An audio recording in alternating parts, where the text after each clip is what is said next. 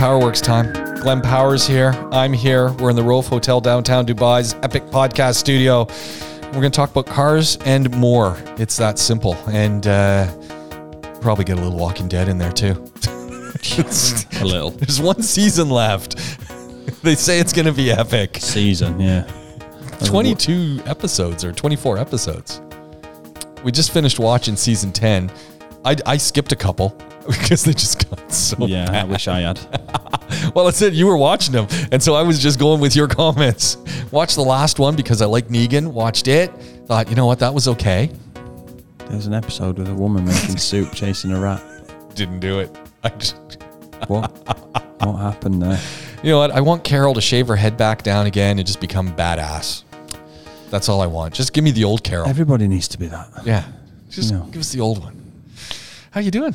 Yeah, good. Tired, Yeah. sweaty, starting to smell. Summer's on the way. It's getting warm out there, isn't it? Uh, Even the even the weather report on the local radio this morning said, yeah, low forties today. It's like Yeah. it's April. I still have no windows in that Jeep. You're a brave man. I'm continuing to go, but my neighbor, I, I he's the guy who always I always wondered how he keeps the cats out of his car because there's quite a few cats around my neighborhood, and I cover mine at home. I didn't bring the cover with me here. I hope there's no cats. But anyway, he, he's now got the hardtop back on his Jeep. And I thought, wimp, Wimp. wimp. Yeah. That's all I could say. It's This this sweat patch shows I am not a wimp. that's it. Exactly it. Got to take the old seats in to get shampooed, or better yet, I'm just going to get the plastic coating put on them. Oh. So you can wash them down easier. Nice. That's what we like. Yeah. Nice. That's lovely. See, nice vision there. You know, uh, uh, when I know that it's getting too warm to be driving without the windows, when I go through a liter and a half of water on any trip that I'm doing in the city. Yeah, you're doing your daily intake on one trip. Yeah, as soon as that starts happening, it's like, and usually it's that feeling of a hairdryer blowing into the car. Yeah. everyone knows when you've had the hairdryer and you're burning your scalp trying to get, Yeah. you know, maybe not you, maybe not me, but as soon as that that situation happens when I'm driving, that's when You got a problem. yeah, but the upside is because of COVID right now, everyone's wearing masks. And it's great to have a mask on when you've got no windows in the Jeep because you get no dust, no road debris Me flies into you. DJ, me and DJ was saying the other day, right? We because we've so where we are, we've got a carpentry shop at the end, and then opposite there's a metalworking shop. Right. So you like literally get anything made. Yeah. oh, oh, okay. Hold on a second. I, I need to come and see you. I've got a, a barbecue pit, and the metal barbecue pit is done. Oh, we'll make you a new one out of it. I, I- now, I, the reason I was I actually want to, so side note, we'll get back to where we're going, is the last time it went, and so I've had this thing for probably about 15 years. Okay. And it went. And I got my previous, you know, the, the folks over at Rage Performance made me one because I just went in and said, hey, do you guys do? And they go, yeah, we do metal work. I said, well, this is what I need. Can, and I just brought it in. I said, can you make me something that at least fits this dimension? You can see how deep it goes. It doesn't matter what it, I just need. And they said, yeah, we did that. And it lasted probably about five years. I need another one. I'll bring a pie. we'll do it. Okay. Good news on the speaking of rage, they've next door but one or two units on on their block of units. They've Uh-huh. opened a Papa John's delivery uh, takeaway. Incredible. Driving past, saw the sign. I was like, stop, reverse. Let's go and have a look at this. Opposite the boxing gym, Really? which must be terrible. you I come see out, the guys running around doing the laps in the in the sweatsuits, and then you come out and, and you've you've got to got, go past Papa John's. pepperoni rolls cooking. Those are, Immense. those are the killer for me. Papa John's. I, I you know what I, I gotta say I, I I was always really into I love my pizza, and I and Papa John's Papa Murphy's I got a Papa Murphy's by us as Papa well. Papa Murphy's is nice as well. Yeah, and Papa John's very nice. And then we we started making our own pizza. We got a pizza oven, and I haven't turned back. See, I will never. I do like a bought pizza. Yeah. So but Amy's margarita, which she just makes with oh. tomato paste and Yeah, yeah, cheese, yeah. is way better than any Yeah. margarita. You can, I'll never buy a margarita pizza. No. even to put my own toppings on it. yeah, They're just nothing. Yeah. But Amy makes a real good margarita pizza. Isn't isn't that the craziest thing, right? And and I figured out why it is that pizza, almost any pizza you make at home and you make yourself, tastes better than, you know, Papa John's is great, especially if you're eating it there. Yeah. And you, you buy it and you go and eat it in your car. You just go and eat. As soon as you put it into you know a storage thing and then you drive 20 minutes and then you get there and it's just it's, it's lost. It. Condensation kills a pizza. Yeah, it does. It does. It gets mushy and Yeah. But anyway, Papa John's right next to the Rage guys, which I haven't been to their new garage.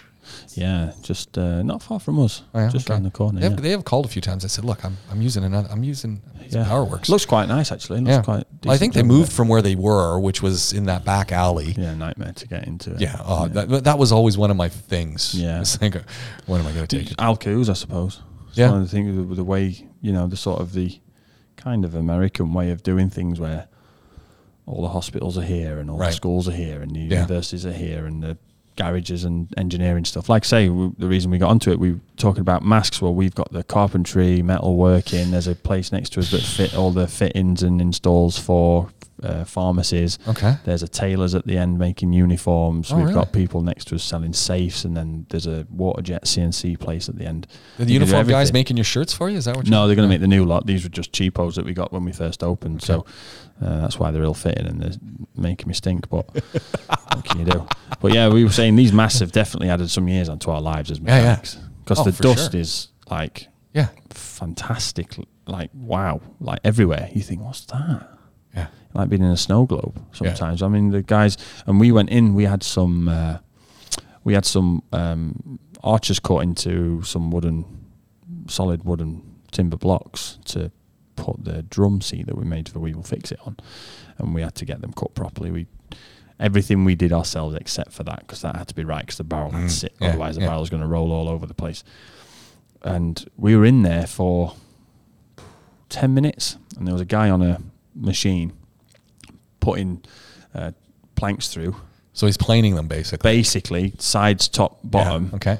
and he was stood there doing it and we were in there maybe 15 minutes max getting the job order and everything else and letting them know what we needed and signing and whatever when we turned around and came down the stairs and went back out the guy was up to his hips in dust Yeah. How much of that did he breathe in? well he didn't have a mask on Oh, really? It's didn't have a mask on like it's not my place to go and say mate Yeah. you need a mask for that Yeah, I hope he's doing it. And it's uh, those kind of jobs when you're doing around stuff that's dusty and you don't realize how much. It, do a nasal wash. You know, Yeah. you know the old neti or or there's the new versions where you just squeeze stuff up, and if Yeah, you yeah. squeeze water up your nose, it comes out the Come other out nostril. somewhere, yeah. And when you do that with the sink, put the stopper in, I mean, it's, and then you see the junk that comes out of your nasal nasal cavity. It's like holy mackerel. Yeah, we It's were told. I remember we were told. Um, we were told by a doctor, uh, pediatrician, that that's something that, that people do as a as a daily routine, Yeah, like yeah. brushing your teeth in France and places like that. Yeah. And uh, you know, I've got this one that I, I periodically use. I should use it every day. A little solution in it that you know, just a little warm stuff, and it's just squeeze up, squeeze up, done. Yeah, we we we got like you can't even begin to it, and it's not even worth thinking about it. We're in there now. We've been doing it for 15, 20 plus years. Yeah. We need to, but the masks have, have they're not great when it's hot like this, but No. they're definitely helping in some Yeah. way. Yeah. So maybe this is the new normal. You know, I think it's it's kind of an interesting thing. Keep the masks on in supermarkets for me. Anywhere where there's fresh food, Yeah. keep your masks on. I don't see why not. I think also maybe public transport as well. I've got no reason to say otherwise. It Yeah. makes sense. I, I think uh, places where there's a lot of people walking around, I just keep it on. Now. I think it's just a matter of you know, there's too many people on the planet. You know, and we haven't got any. Uh, fortunately, there's no Hitlers or Genghis Khans wiping millions out. So it's just the way it's going to be until It- people start to control breeding. We're overcrowded. So what we're going to do? There's too many people. The thing I love about the masks, and to me, this is the whole reason to keep wearing them. Forget about why we're wearing them. Just keep wearing them. How many people are walking around coughing their guts out these Yeah, days? yeah. No one. You know, one or two people. You get you get a little bit of a mild cold. You get a few people sneezing every now and then. The best ones are the ones that pull the mask away Oh, to sneeze. I, I just sneeze right into the mask. and This is It's the best thing in the world. I just put my I put my arm Right. up against it so that it doesn't blow away. Yeah. And you sneeze into the I mask. I usually double bag it and put my yeah. shirt over my but face. you just just keep it on there and you just keep Yeah. it's perfect. The Then when other I take my shirt off at the end of the day, it waxes my chest. It's brilliant. oh man. It's brilliant. Uh, but, but yeah, I see people pull them down to sneeze. It's like, dude, what are you doing? It's like, really? Now I've got to sanitize the whole area you've been in. It's like, that's the whole point of wearing the mask. Great, it? It's great. But it, it But I think they're benefiting benefit certainly in some way. yeah, I mean, I've got an uncle that used to do a lot of um, circuit boards and electric circuit boards Sure, and microchip stuff, stuff. and did a lot of um, pl- fine, very fine Yeah, yeah. soldering. But you've obviously got your face right in. Yeah, you don't want the humidity and- in there. And uh, he's got COPD, and you know he's from that. Yeah. From the plastic fumes and from the circuit boards sure. and stuff like Breathing that. Breathing in all the solder and the flux. He was doing that in the eighties. Imagine. Nobody doesn't. And you know, you everyone don't even. It's only just been figured out by then that lung cancer and heart disease were from smoking cigarettes. Yeah. So you know they would. You know these- that was recent. Yeah. That was in the seventies or eighties, wasn't it? Yeah, pretty much. I would have thought. So you know, there's the there's the whole pictures of my dad working down the mine, Wow. head to toe, completely Was he in coal? black. Was a coal miner? Yeah, yeah, oh. yeah. And he was on the, so he was manual cut, and then when the machines came in, Yeah. he was the machine driver. So he was at the Oh, front face cutting it. He was absolutely head to toe, and he did, you know, that, Coal, coal miner's lung. and that was unfortunately in them days Yeah. accepted that that's just a man's job. Yeah. Well, men can't be seen wearing gloves and masks. I mean, I can tell you now. There's a there's a there's a guaranteed. If I go back to the workshop now and tell every, every when when I was an apprentice, the word that was banded around like it meant nothing in the end because it was said so often, which is why I think it doesn't have the right effect. Was carcinogen. right. They just say carcinogen to you all the time. So you'd be working on some literally like I'm talking. You're working on a car, and if you don't have gloves on or a mask or goggles or any of your PPE is not right, they just the the, the tutor would come past and say carcinogenic. Yeah. You're looking over at that that oil, that grease. Your hands are covered in it. It's a carcinogen. It's proven it's carcinogen. Wear your gloves. But there's a there's a sort of macho resistance to it. yeah.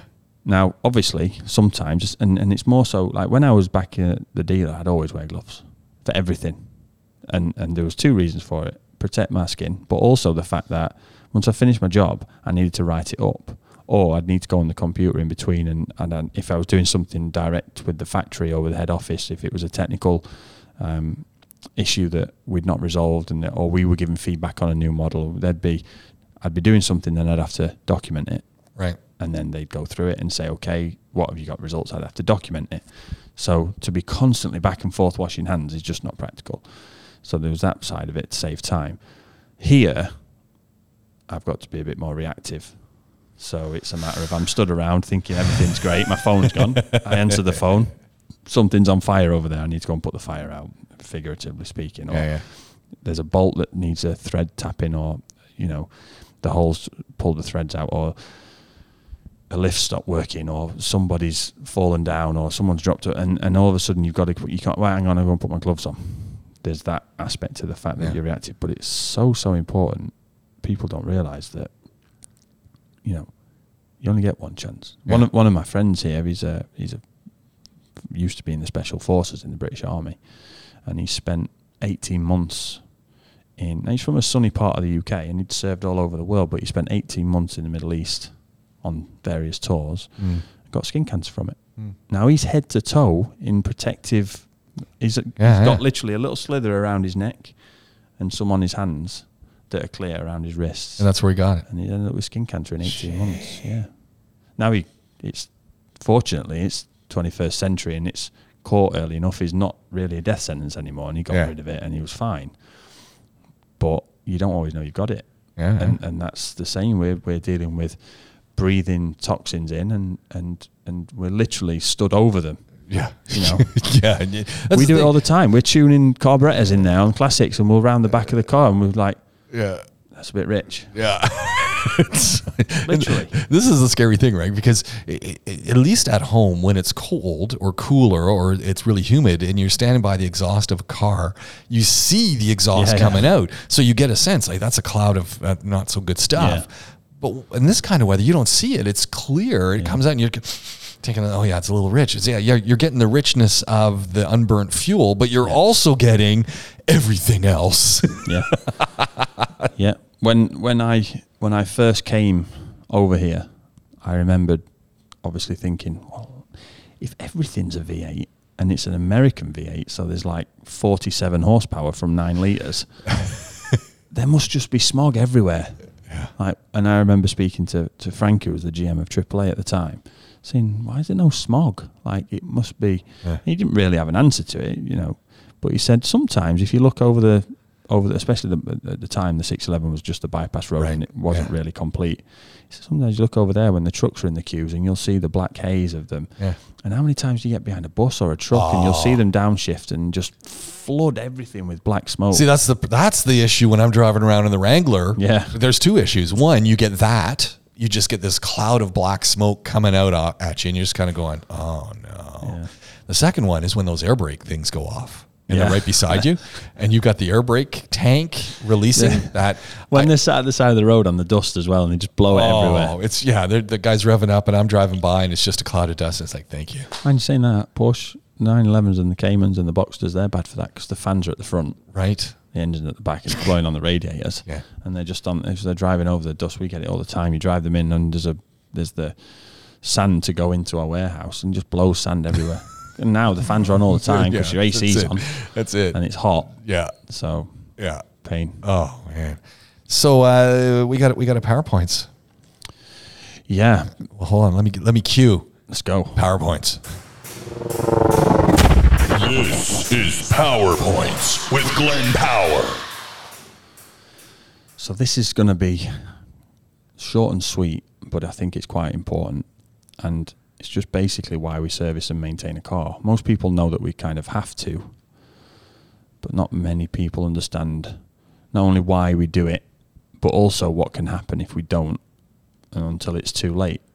So we've seen a lot of cars recently with huge, huge repairs that have just come from neglect, uh, either by not servicing the car properly, or the people that are servicing the car not going deep enough in doing a service. They're just changing the oil and filter and kicking it out the door. It's passing the inspection every year for the roadworthiness, but that's not an internal inspection of components. That's a visual safety check, which is at the time of test. And if that's once every 12 months, anything can and does happen. So there's just some figures that I'm just going to read out without explanation, and then we'll go over it at the end. But a regular oil change with an inspection of the car that we would do averages out about 600 dirhams. An engine repair, an overhaul from oil starvation or the wrong oil, averages out at 10,000 dirhams. A transmission oil change averages out 1,000 dirhams. Now, there are some on there that are a lot less than that, and there are some on there that are more than double that, but averages out 1,000 dirhams a transmission repair averages out at 11,000 dirhams. Brake fluid change averages out about 300 dirhams. An ABS hydraulic unit averages out at 5,000 dirhams, plus, in some cases, a trip to the dealer for coding and basic setting because we don't have the equipment for that on the newer models. A set of brake calipers can average out at 1,000 dirhams each and there are four on most vehicles now. A set of suspension bushes on a front suspension average out at 1,000 dirhams on, I say, across the range of cars we see, and again, that can be a lot more than that. Tyres, brakes, wheel bearing, suspension arms, etc. It averages out on a typical car that we see for all those components 5,900 dirhams. So we see there that if you change the oil on a car regularly for the engine, 600 dirhams with an inspection that checks the rest of the vehicle, which is quite critical. And now I know obviously you change the oil regularly as an oil change, but then you'll have your periodic service, which is perfectly fine. But we obviously just do them with the duty of care that we have. We do an oil change with the service at the same time. 600 dirhams there. Do that once every six months or 10,000 kilometers. Most people might do that two, sometimes three times a year. An engine repair typically is 10,000 dirhams and it, and, and it can be upwards of that. Hmm. Now, you've got to do almost 20 of those oil changes before you get to the cost of repairing the engine. Not many people here have their car for 20 services. If you're only doing 15,000, 20,000 a year, that's 10 years of ownership of the car. And, and if you neglect that for two or three goes, especially these days with alloy engines, they're not cast iron blocks and heads anymore. You can miss two services and end up with a major engine repair. And for the sake of 1,200 dirhams, you've ended up with a bill of 10,000 plus who knows what else. If if you've got a if you've got a turbo in your vehicle, the turbo is often the first thing to fail because that's spinning so much faster than the engine. Then the next thing will be the engine, but a turbo can be five six thousand, and that sometimes will only take missing one service. And it's so so critical that people realise that the benefit of maintaining the vehicle is not just so that I can go and give my staff a pay rise, or I can have a holiday this year for the first time in however long. But that's another PowerPoint. Um, it's so that we prevent damage. It's preventative maintenance. It's not just for the sake of it. Manufacturers can make certain components without them failing. You look at boats, look how reliable boats are, look how reliable boat engines are. You can't be stranded in the Northwest Passage looking for a, a mechanic to fix an engine but they still need maintenance and it's preventative maintenance and it's working out well hang on do i need my car because if i do i need to keep on top of it and maintain it and things like brake fluid that look like they're trying to be sold on to you as an upsell exercise brakes are so so important and the components that the brake fluid goes through are so so expensive that it's just not worth the risk and often these parts not only are they expensive they're special order. They require dealership attention for programming. And again, in the UK, we'd recommend doing the brake fluid every two years, but here we recommend doing it every 12 months just because of the humidity and the fact that there are so many speed bumps, there are so many gated community where you drop dropping the speed for speed bumps, accelerating, braking, and everybody's got an automatic, so the brakes are getting a lot more use there's no engine braking with an automatic unless you're manually shifting, which isn't what anybody's doing here. So, just thinking about why we maintain a vehicle, making sure we get in front of it and on top of it, and any time that a warning light comes on, just get it attended to. This is PowerPoints with Glenn Power. It's a simple one. Simple. Get it sorted. Yeah. Don't be just just do it. Just do it. Yeah. Just- I mean, yeah. If, just if, do it. If Nike want to get in on it, Yeah. why not? yeah. I mean, wow. I, I want to jump back to the shop, and you sent me a video of crazy designs. In Stupid. I was being generous. Ridiculous. So it, it- this is one of those things that I find really interesting is how there is not standardization of, of, of some of the functions in cars. You know, the the fuel tank lid, the bonnet, the hood opening it up, the emergency brakes. Yep. Different car companies have different logic and different ways of doing things. And sometimes you get into things and you're working with the, the idea from another vehicle, you you know, a handbrake. Is it a handbrake that physically has a little button on it and you pull it up and release it?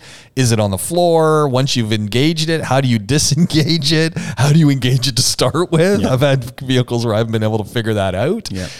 It's crazy. You you sent the one of the Dodge Dodge Charger, or was that a Challenger? It was a Challenger, but Challenger. I imagine they'll be the same on the I Charger. think I think all of those products, all those Dodge products, those Chrysler products, are the same. Yeah. I think they all use that because when you did that, and what it was is it's got the emergency brake, it's got the foot pedal, and you Yep. you pump the foot pedal down and you put it all the way down, and you hear that click click click click click, and it's down on the floor. And now your emergency brake, your is, parking brake's engaged. The question is, how do you get rid of it? One of the simple ways is usually there's a little hand toggle that you pull. But on that model, actually, I think it's all of them. You push it right down and it releases it. Yep. But your instinct is to go and pull the hand toggle. Well, the hand toggle that's right beside it opens the hood.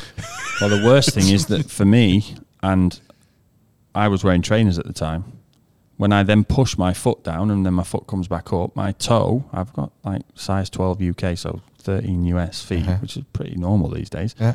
My toe catches the bonnet pull. So on releasing the bonnet, on the releasing the parking brake, the bonnet comes up. So then I've got to put the parking brake back on, go out and close the bonnet, get back in the car, and then Redo it again. carefully make sure I don't. Ridiculous. You got to wonder that, that whole design mechanism. What are they thinking? And and my thought is, hey, we've been using this forever. Let's just keep doing it because Yeah. the technology is easy. We know how it works, and we've got a mechanical system that just does it. Yeah, I mean, parking brake is slowly creeping into my vocabulary, but it's always been a handbrake to Yeah. me because in, in Okay, I always in- call it a parking brake. It was A hand- well, everything, which was makes sense because it's a hand. But yeah. So handbrake and and it's slowly creeping. Parking brake over the last nine years of being here, slowly creeping in. And you know the the Touareg had it when I was at VW in the UK, and and you had to press the pedal with your foot, and then you pull the lever. yeah. But come on. what? And then, and the worst thing is on some, of- so like on the Nissans and the and the Kias and stuff, and I think it might even say it on there. It says it on the on the Dodge one. I'm sure it does. It tells you to push to release. Well, if it's having to tell you uh, how to operate the most basic after the ignition key, which doesn't exist anymore on that car, but after the key, after starting the engine, if Yeah. you tell if you've got to be told how to release the parking brake, then it's a bad design. Yeah. It should be intuitive. yeah. You know, Yeah. Yeah. Why? And it's it's an old school looking thing too. I mean, I just don't get it. Don't get it either. I, I- everything else we look at these. I mean, it's it's a button start. There's no key any longer. Yeah, the, ki- and, and, and Yet that- you've got this manual push it down and on it in fa- fine print that you got to read because a lot of people have no idea how this works. They're coming from it. Yeah. You got to push it to release it. but there's a cable uh, Yeah. and it's further away from the back brakes, which is usually what they're holding. Whereas the handbrake would be next to you, so it's closer, so the cable's shorter. Yeah. But then the cable's got to go off the ratchet loop. mechanism all Yeah. the way around. There's got to then be a return spring and damper to push the Yeah. pedal back and to stop it going.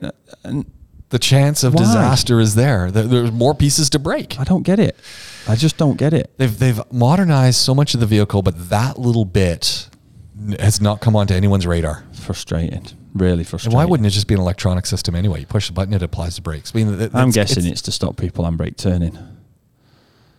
well, Because I mean, I don't know. There, there's that is the that is well. Look, as a Smokey and the Bandit. as a lad growing up at home, going down the car park, you know, waiting for my le- next delivery from the Chinese takeaway that I worked at, and just doing a few on brake turns with my mates when we just passed our test. I mean, that was, you know, that was what we used to do. I'm sure my son. And it's usually wet or icy Yeah, in the UK. there we go.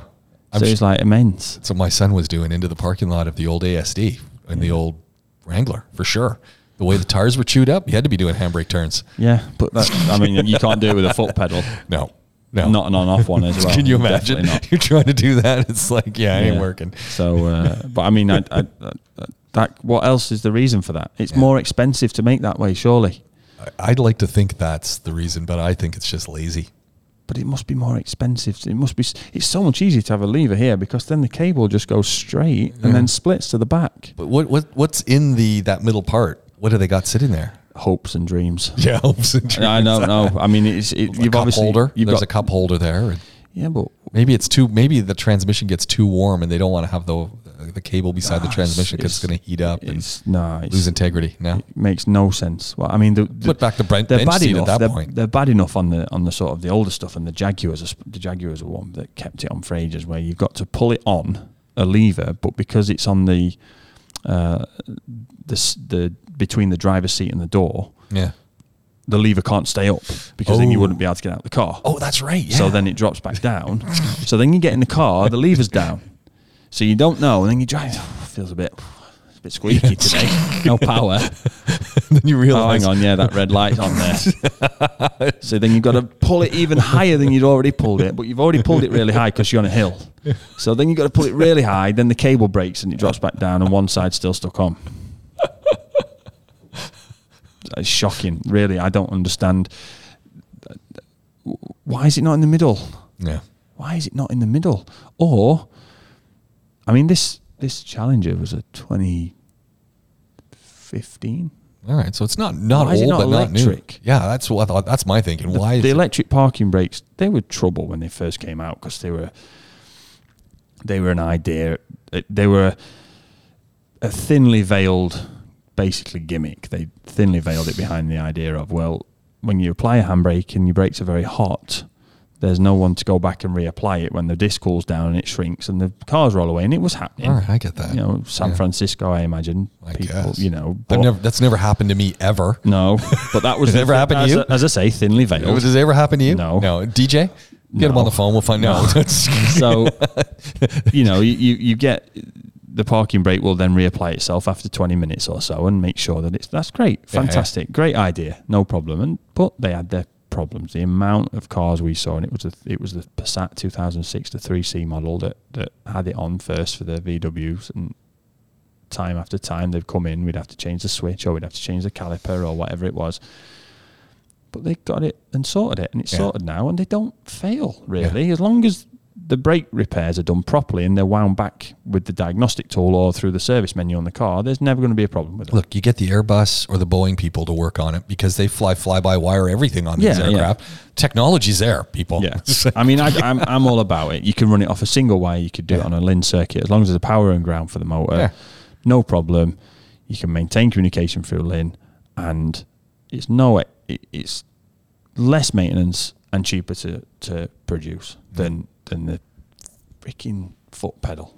What is that? And then you, I honestly, yesterday twice it got me. The first time I thought that's my fault for being too fast. Yeah. But then I did it the second time and I thought, no, hang on. I was conscious of that happening and I'd put my foot lower down and I'd pressed it. And then as I brought my foot back up, I had nowhere to go but the bottom of the dashboard and it just pulled the bonnet release. And it's man. like perfectly angled. I put the, all right, put the bonnet release the other side. where I'm not going to yeah. move my foot. Oh, Yeah. What's that? Yeah.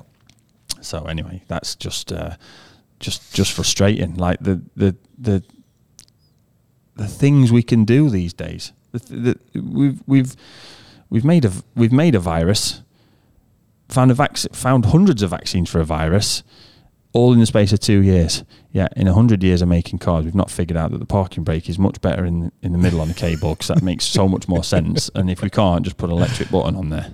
See, I, I know why they, they used to put them over on the side there because you used to have the bench seat. Yeah, And maybe Chrysler's still thinking in terms of bench seats. no bench seat in this car. Maybe they want to bring back the bench seat. Bring back I- the bench seat and put an electric button on it. No problem. Because you, you can't have the, the handbrake in the middle if you got a bench seat, but no one's got a bench seat anymore. Not even a pickup truck has a bench seat. I don't understand why there's no bench seats. That's a backward step. yeah. I know there's obviously not going to be an airbag in the middle of the dashboard. They could though. Well, they could. It's easy now. Yeah, I mean that's going to be a more expensive exercise. But still, a But- bench seat would be nice. Definitely a bench. You need a bench seat and a pickup. I love that. That's Why not? That's what you because then I could have my wife beside me and I could just put my arm over. We Bench cuddle up as we're driving. Exactly. perfect, yeah, you know? you've got to have a bench seat. I'd want to go to Liwa every other weekend if I had a bench seat. You've got a bench seat in a pickup. That's a backward step as well. yeah, I, I agree. Yeah, parking brake design. I mean, I, th- I honestly think the automotive dealers, I hope they're listening, the automotive manufacturers, I hope they're listening because I just think they've forgotten about it. no, you're right with the dealers. It's the dealers. Yeah. The the, the sales executives need need to be saying, "I can't sell this car." Yeah. They- 'Cause the- I mean, look at the, some of the shoes some of the salesmen wear here. Well, can you, and I'm saying salesman meaning to say salesman because yeah, they're like those big, those big pointy shoe pointy things that go- shoes with no socks. I, I always laugh because I think Ronald McDonald shoes, and I'm thinking, who sold these guys? they're these winkle shoes? pickers. They're definitely Winkle- pulling the bonnet release. pickers, Definitely pulling. Definitely pulling the bonnet release with those. That's- Even if they got size eights, you know. You even the- if they're not wall brackets like me, even if they've got size eights, this the point on them's like the top of the Burj Khalifa. Yeah.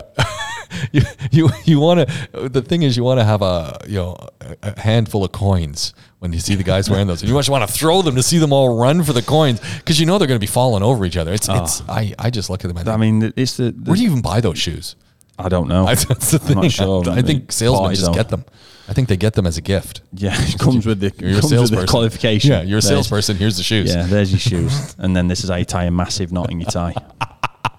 Wider than your neck. Yeah. Yeah. DJ was telling me the other day actually, he was sat on a sat on a flight to Germany going to the uh, an Audi launch and he was sat with a salesman in between him and the master tech and um, they just sat there, whatever, just nothing to do.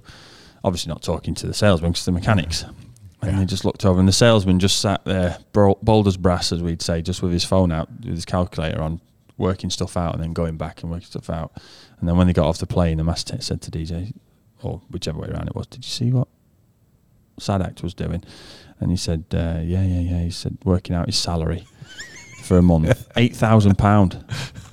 And the worst part about it is, they then found out that they were allowed and encouraged to sell cars at a loss because they didn't get paid on profit margin commission. They got paid on volume because they just wanted the cars on the road for Wow. the service. So they were like, bad month, ring a fleet up and just say, we've got 10 cars, you can have them at 10% less than I'm buying them at. Wow. They was going to say no to that because the fleet company will buy them in at that and then they'll Yeah. sell them for 2% more. yeah, exactly. They don't care. Wow. Wow. So, yeah. Interesting thing to talk about fleets. Interesting thing right now. And I, I, I know this is happening in North America. I, I assume it's happening in Europe as well. Rental fleets are down because rentals have been pretty poor in the last year. No so you want to yeah. you want to go try renting a car? We were looking at a car rental and in, in North America just looking at the pricing. Forget it. I mean, it's like, whoa. I mean, it's it's not forget it because I got no choice. Yeah. But it's like, what are you talking about? And even going through the usual usual channels, like ten times more expensive than usual. And the worst part is, you know, you're not going to get an upgrade because you're going to get there. And if you've ordered the, the super subcompact that you know maybe has one liter engine and enough room for a handbag, it's like a smart car, right? It's you're there's you're not going to get the next size up because they're not even moving that thing. So it's uh, it's horrible. It's not good. And, I mean, one of the reasons is obviously going to be, well, I don't know who's been coughing in this. Well, that's it. How, how, you know- how well have they cleaned it? I know they do a little clean, but are they are they you know getting the we will fix it guys in and fogging Yeah, it? I hope they are. yeah, yeah. I doubt it. Yeah. I mean, I, I, I hope so. that's got to be a reason, Yeah. surely. Right. Maybe. It's got to be a reason. I mean, the, the you drive cars here, Yeah. the pay per mile ones that you get, pay per kilometer, sorry. Yeah. Um, I got, I'm, I've never even used one. Somehow someone sold them my data, but they've sent me a message saying there's a Ford Fantastic Festival or something they were Yeah. calling it. And uh, any of their Ford vehicles, you pay for one day and get two. That's a fifty percent cut because nobody's using them. Yeah. They're at the side of the road. Well, he's been sweating in there. He's been coughing and sneezing in there and picking Yeah. the nose and whatever else Yeah. they're doing in there. Because if, if, if if I pull one up and park at the side of the road and that's me done with it, and then it comes up on your app, you could get in it minutes after me Yeah. and not know that it was minutes. Yeah. You need the fleet guy going around to do a quick. quick so that's it down. got to be why business is down. One be. reason, but also the fact that nobody's traveling. No. So so you know Yeah. And if you do travel, what do you do? You know, like Yeah, people are staying in country. We're supposed to go back to the UK in June. Amy's best friend's getting married. One of her best friends. Women have so many best friends. That's amazing, isn't it? But anyway, they're getting married and going to be great. Can't wait to go back and see people. We've not seen them for 18 months. 18 months we've not been back. Yeah. So that's 18 months since we last rented a car. Now, we're not keeping the whole industry afloat over there, but we're not the only people. No. There's millions of people that live outside of the UK that go back every year. And I'd Yeah. say hundreds of thousands that will rent cars. Yeah. So I think the only su- the only solution is that we get sponsored by a rental company, Yeah. And then we review their service and their vehicles, and they give us a free one when we get back. I think we got that's that's the way to do it. Yeah, that's the way to do it. So we'll, we'll get on that. Andrew, Yeah. sort it out. Yeah, I think that's that's that's absolutely the way to do it. They- they- I was I was thinking about you and DJ actually the other day, and we were we were coming out of our Yin Yoga class, which talking with Jenna about Slow slowing to see down. me and DJ doing yoga. Oh man, it's like I'm the only guy there, by the way. It's like, Why do you go? I go with my wife. Yeah, you, you go to the back, yeah. Oh, obviously. Oh, yeah, yeah. yeah. Yeah. Yeah. yeah. It's like me, me and this other guy, two guys in this class, you know, the other day, and uh, I, I and nearest I could figure. So I go with my wife, and I'm figuring he was with his wife because I was watching them when they were leaving because I was like, oh, okay, this is interesting. His and hers GTIs, The greatest household in the world.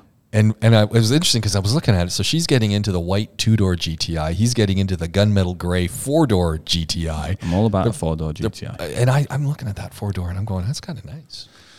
And you know, they're just beautiful. I, I, I'm pretty sure they bought them at the same day because they were like the same model, just two and four door, different colors. Yeah. I thought, what a what a family. the greatest household in human history. Why not? Perfect. You can get everything in the boot. Yeah, The two doors are a bit impractical for me, but that's because you know I don't look. I, I mean, I look like a Yeah. flamingo trying to argue thought with they- a polar bear getting out of any car. I thought they had both legs, bases covered, right? So you got the four door. He's driving the four door. She's in the two door. She was a little Yeah, more yeah. petite than him. If you're And- going shopping, use the four door because the doors don't need to open as wide. yeah, But you know, if you want to look cool, use the two door. And pretty good value too. And then then I saw Yeah. Fabia the other day. So I so it's one day I see them, then I see a, the Skoda Fabia, and I'm looking, I'm going, you know, that really is a GTI. Yeah. so I'm looking, I'm going, that really Yeah. is. And I'm and I'm kind of going, you know, it actually looks okay as well. I mean, I like the Volkswagen look, so Yeah. I kind of want the Volkswagen look. But I was looking at the Fabia, going, I could do that. Yeah, the Skoda just has that kind of little bit more old timey, a bit busier on I the think- front grille. yeah.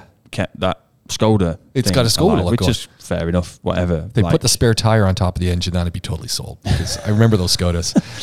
yeah, they weren't so good.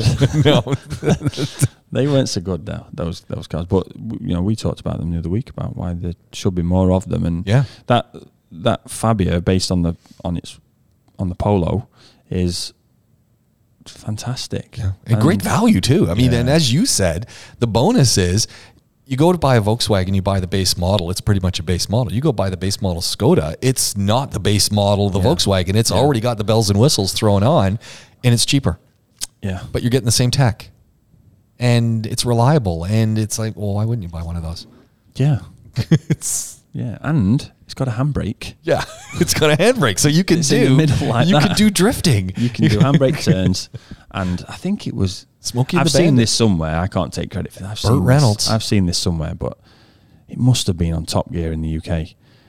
But like they were obviously tongue in cheek saying, "How, as a seventeen-year-old male, do you attract a female if you can't do a handbrake turn in your car?" That's it.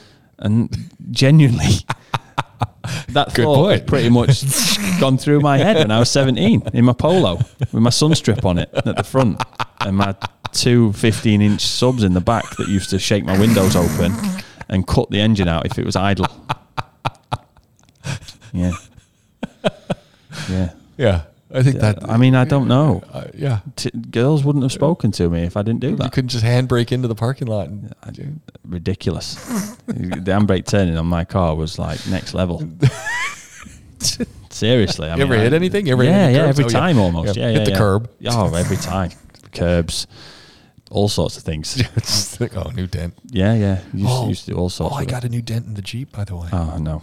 Yeah, this is this was a classic one. It was a windy day, and I opened up the driver's side door, and the, the old Wrangler has these cloth things that, Yeah, the straps. yeah, it broke. The wind ah. caught it, and I just, and the door went right around. Hits the car. I hear a crunch, and I go, "What the heck was that?" And I go and look, and I'm thinking it's my, you know, the, the quarter panel over the wheel that's got a something. No, it looks fine. I didn't see anything. And then day later, I'm looking and go, "Oh, oh. oh, there we go."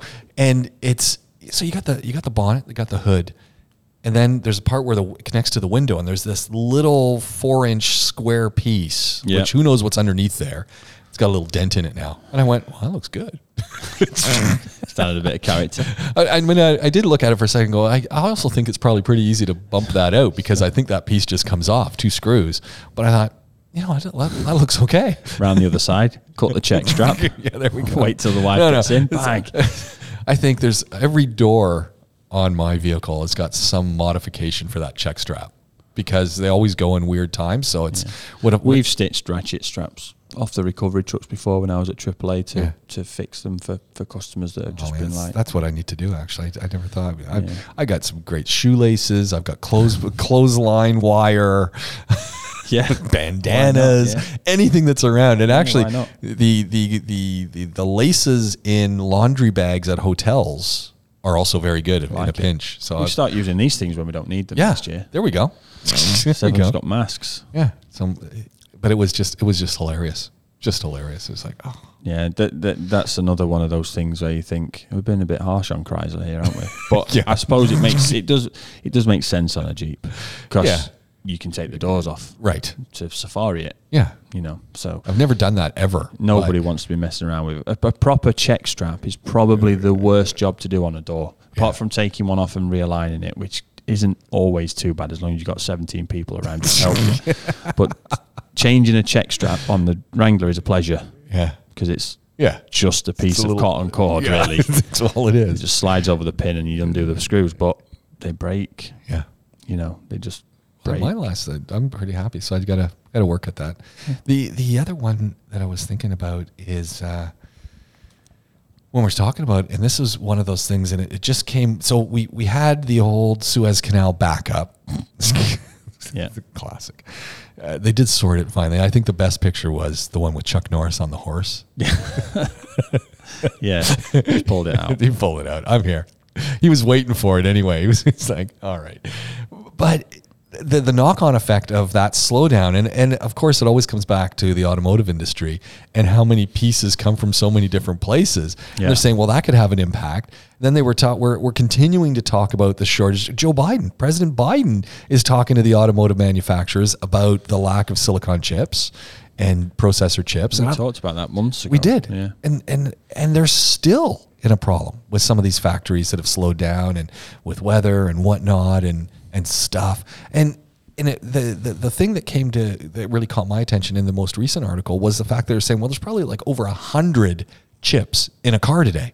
And I'm going a hundred, and they're saying, well, you've the radio, you got the braking system, Easily. you've got all of the the uh, diagnostic systems. You've got easily, even on a basic vehicle, you know, we've mentioned the Fabia. It's a Yeah. VW effectively, and they are very complicated. There's probably 15 control units. Right. 15 control units. How many Really? processors in each one of those? Yeah. There's probably a dozen in the engine control unit, then the brake, then the transmission, because they're all automatic. It's crazy. So you're easily talking about 100 microprocessors on a on Can a you car. imagine? Easily. it's craziness. So that's that's a big issue. So and that continues to be an issue. Now the fact that they're not people aren't selling as many cars, that's probably not such a big issue. But it's a big issue that they're not making as many cars either.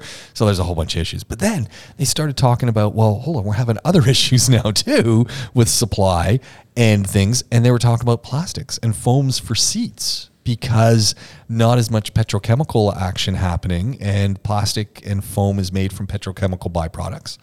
I'm going, never even thought about that. And they say this ripple effect on shortages for stuff is is really, really becoming serious. it's going to be interesting if we get a roaring 20s like after the Spanish flu I, I can't see why we wouldn't. Why, why wouldn't because we're so much more of a materialistic Mm. consumer we? Yeah. driven society than we were 100 years ago. So there's going to be limitations on that. Now, if the roaring 20s turns into a golden age for stage and screen and music and art because people are out there socializing and they're, Yeah, they're yeah. being creative because they're in, you know, in a group, then you don't really need much for that. You don't need much materialistic items for that. But if it turns into everyone just goes out and starts buying shoes and trainers because they've not been able to buy them for ages. And uh, there was a yeah. guy on Radio One in the UK the other day. They were interviewing him when the shops had opened. It's a non-essential shops opened in the UK the other day. And the guy come out with like nine bags. He bought nine pairs of trainers or sneakers, and and they're interviewing him saying, "Why? Oh, Yeah. I've not been able to get my not been able to get my hands on them." Now I thought to myself, "Well, that's cool for the high street, right?" Yeah, yeah, People sick and tired now of having to order online yeah. because that's all you've been able to do. Whereas before, it was like saves me a trip to the shop. Well, you know, this Whereas now, it might make people want to go out. I think there's a hybrid a hybrid area here. So with the shoes, I've ordered shoes online, and even if I'm buying my Adidas shoes, there's there's size fluctuation between different shoes, even Yeah. within the brand. Like they don't have a consistent size, and and I ordered it online. It's not the right one. Hmm. Whereas I can sit there in the shop and I can get an eight and a half, I can get nine, I can get ten. Oh yeah, that's small feet. So, but I can try all three sizes. I usually wear a certain size, and sometimes I need to go to a, a, a larger size because I need a little wider. yeah. And you can't do that online. If I get, you know, you're going to order three pairs of shoes. No, you Yeah. get one pair of shoes doesn't fit. Is what do you do? Well, you keep it and you sell it to someone you know, or you give it away Yeah. because you just I can't be bothered sending it back. It's an interesting thought about high street and also for what we talk about car showrooms and stuff like that you I- know. When's the last time you went into it? I mean, you're in the industry, but when's the last time you actually went into a car showroom to look at cars? i avoid them Yeah, I, can you think of the? I can't. I mean, I'm thinking of myself. I and I see them. I haven't been into a car showroom in years. Like, there's two things that come to my head straight away when i'm in there like obviously i like i'll go to parts departments and a lot yeah. of them are based in Yeah. showrooms or off the sh- but you don't the take a walk. You don't say, "I'm just going to go take." no a and there's two things that come to my head when i go in there one I'll get angry because I can't afford anything in there, so I'll be an- annoyed by that. But two, the only way I could get any benefit from it is by just sacrificing all my data. Yeah. They want a mobile number and email, Yeah, this, yeah. this, and this. And all I'm ever going to get from that is not, oh, the, the car you're interested in, so we've got a special offer on, is just going to be, come down, we're open 8 till 4, or we're Yeah. open. And, and That's it's the just one going to be a load of too. nonsense. That's the one Like- that bugs me too. Like they're not they're not saying, "Hey, this guy's after this vehicle." Yeah. What what and, and putting into the notes, look, he didn't buy it. He just he didn't Yeah. put his he didn't put a deposit down because it really is just a little too expensive. Yeah. But look, if we can come in at a couple thousand dirhams under, We've got 60 of them sat there that we couldn't sell last year. Yeah. Let's try and get him in one of those. But I don't, that's not what's going to happen. they don't do that. No. There's not someone sitting there going, "Hey, No. know, we can cold call these No. people." And then say, "Hey." someone within the group, it's a huge group, is going to have the data, and then I'm going to get a message from someone selling ties in the Mall of the Emirates saying, "New store opened," or "We're moving," Yeah. or Yeah. "Check out our online store." Yeah. Great. So no, I, I, it'd be interesting that if we do get a roaring twenties, like how yeah. because it's, gonna we're nothing like we were 100 years ago. We're too namby-pamby. We're too soft. We want everything done for us and around us, and we Yeah. need our PlayStation 5 and we need our Xbox, whatever they're on now, and we need this, and we need to be able to watch the screen every five seconds, and we, we, we want to be in a in a in a some clothes that were comfortable. That we've we, there's none of this. Just be happy to go down the pub with your mates. I don't think you know go and sit in a theatre because you've not been able to do it. Go and watch a play. Go and support a local music artist, or go Yeah. and buy a painting, or go and sit in the park and enjoy being outside. I don't think for the majority of people these days, unfortunately, that's going to cut it. So then, when there are shortages of plastics, when there are shortages of foam for seats, uh, what do we do? Like, the what do we do? Yeah. I don't know. I honestly don't know the answer to that. I, I hate to say it, and, and I, I hope I'm wrong, but the the upside of this COVID environment could have been extreme innovation across all sectors. yeah. I'm not seeing it, No. and and the the sector that's my bread and butter, honestly, is had this wonderful window of going from you know the, the bricks and mortar situation of lecturing in a in a room to we went online and we saw how you can't really effectively take a classroom situation put online and we've had some speaking across different institutions and across different geographical locations about well how can we reimagine education we haven't we haven't done it Yeah. and unfortunately, and I and I'm on a committee at, at our university that is working on a whole program for hybrid learning, which is really cool because we're talking to people. It's it's actually invigorating because I'm talking with folks in the art and design college, we're talking with people in the business college, we're talking with myself in the communication college, the education folks, and we're actually talking about learning yeah. and we've all got the same issues. And part of it is square peg into round hole. And it's starting to think, okay, well, let's think a little differently. Are we? Are, and and the big one is we're not talking to our clients. And what do our clients want? Well, our clients, our students. No one likes to think about education with clients, but it's clients. What do they want? And even if we come back, which eventually we will, how do they want that to work? Do we have this opportunity to change the way? And I think we've we've had this golden opportunity that unfortunately we're so wed, and this is back to the automotive industry and, and the way we sell cars and the way we make them, and the, we're so wed to the infrastructure that's in place that we're trying to shave the ends off the block to fit it into that that square block into the round hole and we're gonna we're gonna wedge it in we're gonna make it sort of work and it's gonna take advantage of some of the change but you know we've got all this in place well you know I haven't, I haven't been to my office in a year Yeah. like I haven't been in. I haven't seen any students in the flesh in a year. Like, Yeah. But there are ways we could do that, and there are options to have small groups. And why aren't we doing that? Do you know what? In the UK, they allowed the teachers to mark the exams for the secondary education, right. so GCSE in the UK and A levels, I think. And they were basically told that you could be a bit more lenient and a bit more generous because they've not been taught properly. Yeah. Who knows what properly is anymore, but they've Yeah. not been taught properly, Yeah, which is fair enough, right? Why just because you you know you could have been a, a grade a, go a grade A student and and and you've you've lost out on because I I definitely definitely one hundred percent would have been okay with online learning Yeah. because I was fine reading text and reading a book and copying off of Blackboard like we used to do or whatever it was. I was fine. That the theory side of anything was no problem. I didn't need to be hands on all the time. But my favourite subject at school was physics. Now the math side of it, theory, no problem. But the physics side of it, Mm. there's no way you can't do that. You have to be hands on with Yeah, that. you You, need the how, do you, how do you make a, a hypothesis, test it, and Yeah. then a conclusion? Yeah. How do you do the test? Yep. Well, I, and I look at this and I say, suddenly this is a great employment opportunity. So instead of disinvesting from education, Yeah.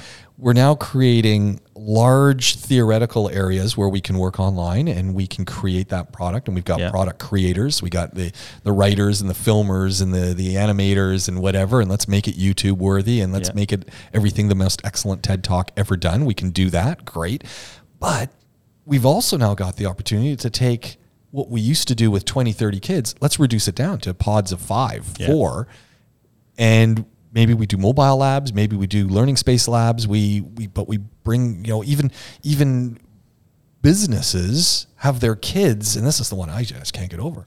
Businesses you know you've got your kids now yours yours is a slightly different thing but even in your, where you work your kids and a couple more could come and, and be in the, the, the you know the, the upstairs part there.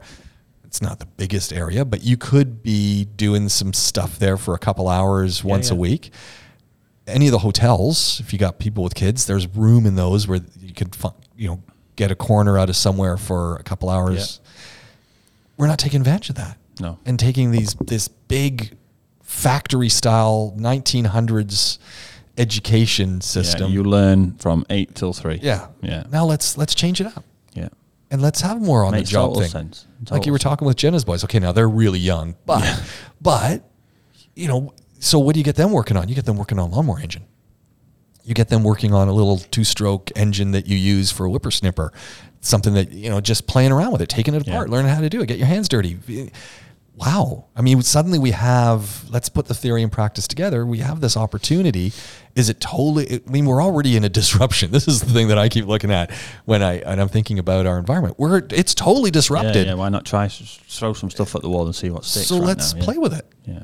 And and why wouldn't people go more towards uh, homeschooling or a hybrid of of that? Why wouldn't they do that? the thing for me that makes me this might just be the sort of semi socialist in me Yeah. but education is expensive here we're, Totally, yeah. we're Yeah, yeah. scrapping scraping and clawing to keep our kids I in hear you. school here and, and it's you know maybe in the summer they don't come back who knows right yeah. who I knows hear you. I- We have I- a couple I- of bad months in the workshop there's no money there so what am i going to do Like I, I'm going to put the, the the asterisks in there. When I sent my boys back for university and college to Yeah. Canada, that was one of the best days of my life because both boys, and this was this, this one still to this day blows our minds. Both boys were, you know, one in university, one in college, fully supported by me, apartments, Yeah. tuition, books, allowance, Yeah. because they didn't have jobs, was less than it was to send one of them to school Yeah, here. yeah, yeah. I was paying, and I'm going and going and going. How's that possible? yeah I'm like, how's how is that? yeah i know and and and, And I understand because it's a business and it doesn't have the government support like it does in. but at the same time, Still. my my point is a lot of there's not the scholarship scheme No. here, and even the one that's in the UK and in the the US, it's limited. yeah, Because of course, a Yeah, yeah. teacher, you you're Yeah. you're a lecturer, you're a professor, you're a teacher, however you boil it down, but you can only deal with so many people in the flesh. You can't have a hundred people in an auditorium and teach them. No. because it's got its limits. If you've got Yeah. seven or eight people struggling, that's not you. How do you manage that? Yeah. Because an hour later, you've got another hundred coming in for the next one. exactly. But when you've got a team that work on, there are certain things you need to learn for this, and Yeah. there it is online. There is the transcript of it. there is the video with closed captions, and you can watch that a thousand times. You can't Yeah. come back to the lecture a thousand times, and even if you use a dictaphone or whatever it may Yeah. be to record the lecture, it's not the same. But here it is in video, in HD, Yeah. closed captions. There's a transcript. The transcript is annotated with the key points. Yeah. There's my body language from the video of it, and you, you could then. There could be thousands of people benefit from that. Oh, yeah, And you could have people that wouldn't necessarily get the contact time with you, like you say, that could Yeah. be five or ten people in a room that, that are affording to pay for that. But 990 Yeah. people that would be able to pay slightly less would have access to that education to Yeah. be able to get and then they could prove themselves worthy of a scholarship or they could show look I've done this it's an online accreditation I just need some work experience and then Yeah. and then and that work experience that they could do through the university or the educational establishment or partners of that would be the sort of push over the threshold of well they weren't in in-person qualification so it's not quite the same but they've got six months in Yeah. X establishment Yeah. and now they are accredited to the same Imagine. level and it's the Imagine. same why not Yeah. why is that that makes total sense to me total sense Think of how it could change, you know, automotive training. You go and do all The the, theory online, exactly. and then, and I always say it's like public speaking. I said, look, you can read every book on public speaking. Go read Chris Anderson's Te- TED Talk guide. It's beautiful. It's an excellent book. It's never going to make you a better speaker. yeah but you're going to know everything. But the only way to become a better speaker is to speak. yeah The only way to become a, a, a good mechanic is to, to twist the nuts and bolts, to use the wrenches. Yeah. You can read about it, but until you start twisting the wrenches, forget it. I, I honestly, honestly don't know the answer to the question, and it'd be something I'd have to speak to Amy with. But if our school came back and said, "Look, guys, this is the fee. Yeah. Now we can offer you a semi-contact where they can only come in two or three days a week, or we can offer you a zero contact where you're expected to to manage it at home, and it's half the price." So, yeah, I'd think about it Yeah. because I don't I don't see apart from structuring your day, but that's the the whole school structured thing of like you say, the factory hen almost. It's a babysitting service, It's- essentially. It's effectively to create awareness and readiness and preparedness for the working life. yeah. To work into in a Because you go to- exactly. environment. You go Yeah. to school, you get there at eight, you finish at three. You have lunch, you have a snack, you have a break. Same when you go to work, you get Yeah. there at eight, you Right, finish at right, four, right. whenever it's Almost a format. I understand. People don't do nine till five anymore. No. No. People don't do nine till five anymore. How many people are on like Yeah. flexi time? Andrew, like, Yeah, yeah. you know, he's got an office of X amount of staff, and a lot of them work through the night. Yeah. Especially where we are, where we're trading all around the world with Yeah. time differences that are three, four. You know, the UK's three hours now because of summertime, but it's usually four, it's four for the rest of the year. Right. You go east, Australia, Yeah. For the same thing. Yeah. East Asia. You, you go further west to, to North America. Yeah, who's working you, nine you to can five? be twelve hours on the on Yeah. the on the west coast, right? So Yeah. If you're working with a California-based company in film and TV, let's say, and you've got someone in Hollywood, they'll your staff aren't working Yeah. nine to five; they're working nine to five a.m. Yeah. You know, it doesn't make any. Yeah. So people don't do that now. People are doing hot desking, and people are doing all these catchphrases and, and, and words that people are using now for shared office space, and they're going to do their work. If it takes them 20 minutes, it takes them 20 minutes, it takes them three hours, it takes them three hours. But people aren't doing a structured day anymore. So it makes very, very, very little sense for kids to be forced into that. Got to be at school at this time, Yeah. not at that time. And, and, and it should Yeah. be a choice for the parent, but also kids don't all Yeah. respond the same. Hey, look, my, my wife's an educator. I see what she's doing. And, and don't get me wrong, I don't want to do her job. you know, and, and I don't want to go to the school and do her job because the noise kills me. It's just the screaming kids. Yeah. I mean, I honestly, I, I, I mean, I, I teach university students. They're quiet. Yeah. You know, they walk into my classroom. My classroom is pretty quiet, and if it's not quiet when I walk in, it gets quiet. Yeah.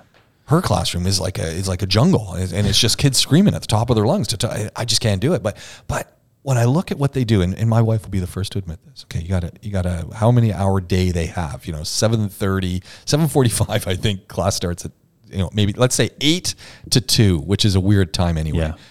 But you got that whole time. But really, there's a little bit of the instruction and demonstrating and showing what you're trying to do. There's a, a whole bunch of students doing the, the stuff on themselves, and then there's a little bit of correction. A whole bunch of it is just minding a space Yeah. with bodies in it. Yeah. The actual Yeah. teaching can be done very quickly, like a couple hours Yeah. of physical teaching in the day is done, and the rest of it's babysitting Yeah. you know, oh, go, gonna go have lunch now, gonna go have PE, which, hey, you want to have PE, but some of that's just them going through the, you know, People's parents, kids' parents need to be more healthy. Get the Yeah, kids' yeah. parents doing the PE every week. Yeah, and, yeah. and and as a, you know, if, if somebody genuinely, genuinely, we've got staff that are not exactly physically healthy. You can see that by looking at them. And I've told them you can have your lunch break for an hour, but if you go and do forty five minutes of exercise at lunchtime, I will give you an hour and a half lunch break. they take you up on it. No. I'd But if somebody came to me, if one of the guys came to me, I'm still gonna get paid. You're gonna give me an hour, 45 minutes. All I have to do is go run around the block and do some extra. I'm in. if one of the guys came to me and said, "Look, my kids are at school Yeah. and we're homeschooling them, but Wednesday's PE, nine till ten or eleven Yeah, till yeah. three, or what, what, whatever time, Yeah. no problem. yeah. Go and do your E." PE. See, that's one thing, and I that I miss about work, going to work, because I would. My wife and I worked very close. We'd commute together. She starts earlier than me, so I'd drop her off. I'd go and do some PE. Yeah. Before my class, which was hilarious because you know you'd have a shower, and you know as well as I do, you have a shower after doing an, a workout or something, and you still sweat for about forty five Yeah, yeah. minutes. So I'd have a full shower, dry off, put my clothes on, and then walk to the office with a towel, toweling off, looking like a you know you know the Sasquatch. but I always felt I was getting the bonus because yeah, I was getting to work, but I was not at work yet, and I wasn't starting work, but I was at work using facilities, getting some exercise. It was it was just a good use of Yeah. time, and yeah, it's crazy. There's a there's a lot that that should that should change from this, and I, and I think the access that the internet wasn't started for that reason. No. and and it got abused by people trying to con, and and people wanting to watch things that you Yeah. know you need to watch in private. Yeah. But you got you know the access to the internet now is universal. Sure. And, and and there are steps in place to get it. So it's it means that what it says universally. It Yeah. can be all over the in, in the deepest, darkest parts of the world and the third world countries that have nothing. The access to un- the internet is so easy now with balloons and satellites and everything else. It's getting easier. You know, Mr. So the Musk is access working to on that. education is there, That's- and to have a non-contact option for people that allows paid education to be accessible to all makes total sense. Well, to. I mean, what take take as, a, as an example? Let's take a, a, a village in a third world country, right? And there are 10, 18 to 21 year olds, university age, and they all speak English because the British missionaries have been in that village hundreds of years ago and they all speak fantastic English. And we all probably know somebody from one of Yeah. these villages, right? Working where we work, we know these people. So they can't get to Zayed University because they can't right. but they have access as a as a as a village and, and, and there's a and there's somebody that's qualified sufficiently enough to be an intermediary between Professor Pikeaway's module six talk on the legality of whatever it may be or, or the law of communication in, in whatever country you might be. Now these people can watch that on a screen in high definition and have the transcripts and have somebody in that room Yeah. because as a group of them they can afford the $25 that video cost Yeah. that makes a difference to the world that makes a huge difference to the rest of the, the to the whole world it makes a massive difference because people can afford and it, it's not about parents saving money No. it's about children being able to access education because the, just because their parents have made some bad decisions or aren't Yeah. wealthy enough to pay for the oh, and, and the money doesn't always mean it's better but unfortunately there's a, a minimum cost Yeah. here on education and, and, and it's the same in a lot of other places I, I love the idea of what you're talking about with the, with the other added wrinkle, which becomes kind of interesting, is yeah, you go and do it online, but built into it is hey, you know what? I actually need to have a chat with with a, tutor, and and I do this with my students. I have office hours, Yeah. but it, I don't sit online during those office hours. So usually you have to book them in in a day in advance, so Yeah, that yeah. I know that I'm going to be sitting online waiting for you. Yeah. They send me an email, say, okay, I'm- it's so and so in such class, and I want to have a chat about this. Yeah. It's like, "Here- here's uh, what time between nine thirty and twelve thirty do you want to meet? yeah and they write back and say, "Can we meet at 10?" Sure. Here's the Zoom link. I'll be waiting for you. There are a lot of people out there that would be very, very, very good teachers that don't want to deal with screaming kids. Yeah. But to do the intermediary of managing communications between a lecture giver like yourself and a lecture receiver like the children that are receiving it and the, and the young adults that are receiving it, people that would do that intermediary job, I think. There, there are people that would be much more open to that, and I, and I, and I don't believe there's a reason it should be somebody should try it. Somebody should Be interesting. with the with the capability of, of, of doing that should try it. I don't know why we wouldn't do that here. This is the place for the KHDA or ADEK or someone. Just let's give it a try. Let's and and hey, you- what do, what do we got to lose if it What doesn't do you work? lose exactly? So I think as a revenue stream for a school, you're going to still have the same people coming in anyway. We'll have more because you have- now you've got an off, Yeah, yeah. offsite revenue stream, and why not? And for those kids who don't, I mean, and I got those kids in my own classes at university right now. I've got some who want to come back and some who never want to come back. They're saying, you know what, can we just keep it online? Because I work well like this, or they want a hybrid. They want some online and some where we meet up. And I'm think thinking, of it as a as a as a as, as a point of national interest, right? Yeah. If you've got 250 students around the world, and uh, 150 of them are in a decent place financially, yeah, and they've been two and a half years on a on a on a university course with communication studies with with Professor Pike away from Dubai, the UAE. Well, uh, some of those are going to want to come here as well. Yeah. So not only have you got the money into the economy from that, if we're going to go down the whole, I mean, this is the only motivation there'll ever be. Yeah, yeah. Unfortunately, at the minute, Yeah, we're talking about it because it access to education for everyone. But the only motiva- motivation is going to be, well, there's a financial gain in it, and that'll be the initial thing. But okay, so let's go down that route. 250 people from outside the country paying money to this university inside the country, and then how many of them are going to then want to come here? yeah. You know, Well, and the then you- facilities here are fantastic. You you So we can open those blinds there, Yeah. and we can stand in front of the Burj Khalifa and Dubai Yeah, yeah, Mall, yeah, yeah. and do a And the only reason they're closed is because of the sun Oh, and yeah, the glare. no, exactly. But with a yeah. proper camera, no problem.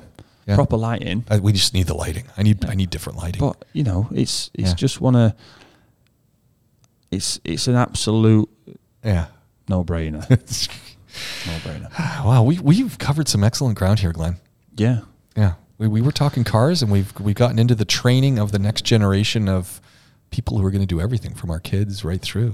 So Yeah. it's and it, and you know what actually it's a funny one because your your daughters are young now and they must be thinking about what their careers are going to be and I know my both of my boys have embarked on their own career paths and you know one thing we did as parents is we never stood up and said oh no no no no no you know, I'm I'm a university professor. I have a PhD. My wife's got a law degree and a bunch of other degrees too. But she's literally a lawyer.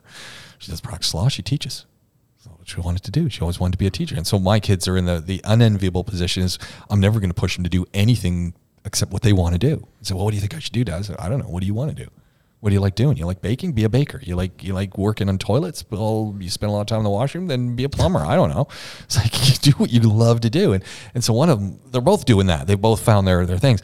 My my youngest is in the music industry. He's a music engineer, and he- he's, he's laughing because this is what he wants to do, and he, and he just loves it. Even the the stupidity because Yeah, because of COVID, numbers are all down in how many people can come into a recording studio, but also now they tend to work like 24 hours a day.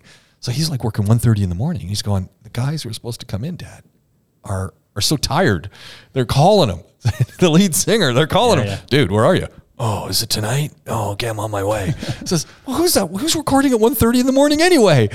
But but the thing is, so my son's there at 1.30 in the morning, doing his job. He loves it and and it's that that whole thing is just find what you love and just Yeah. do it. And you know, to get the job, what did he have to do? He had to work silly hours and do silly exercises and silly times, and you know, there he is, just doing it. Yeah. And it's it's that's that thing when we look at our kids again. It's just let them do what they want to do, and they'll figure it out. putting them in a putting them in a in a box in a glorified Yeah, glorified uh, daycare for Yeah. nine hours a day or six hours a day or whatever it is is not really doing anyone any. No, I- I still think I'd love to- changed. I'd love to be in that school that had just a bunch of motors around and things you could play with and learn how to do a little bit Yeah. more woodworking, turning things. You know, you get those nice wooden salad bowls. Well, how do I turn one of those? how Yeah, do I make one of those? You know, do we, we're not teaching kids how to do that anymore. Come on, let's show them how to do it. You know, let's let's show them how to work with a circuit board, Yeah. and you know, I- you know, and that's kind of what the Raspberry Pi does and all that stuff, right? But let's do, let's get back to doing that. Yeah, Just yeah. have it around. And, Definitely. you know, gonna show anyway. You know what? time. it's time to say we got to go. Glenn Power, PowerWorks Automotive. The podcast is called PowerWorks. I don't know where did we get to. We got, we got somewhere. Episode 90. Oh uh, no, we're episode seventy six is what go. we are, and and they just keep getting better and better every time. Something for everyone. It's the ultimate variety show when it comes to talking Jazz automotive. next week. Yeah. yeah. Thank you very much, Glenn. Uh, coming to you from the Rove Hotel downtown Dubai's Epic Podcast Studio, Podaholics, the James Cast. I don't know how you're listening to this, but I'll, I can tell you one thing for sure. You're going to want to listen to it again. It's Powerworks with Glenn Power. Check him out. That Glenn, that car guy, right? Glenn, that car guy. Yeah. That, that car guy. No, Glenn, that car guy. One big long word. You'll find him on Instagram. So long for now.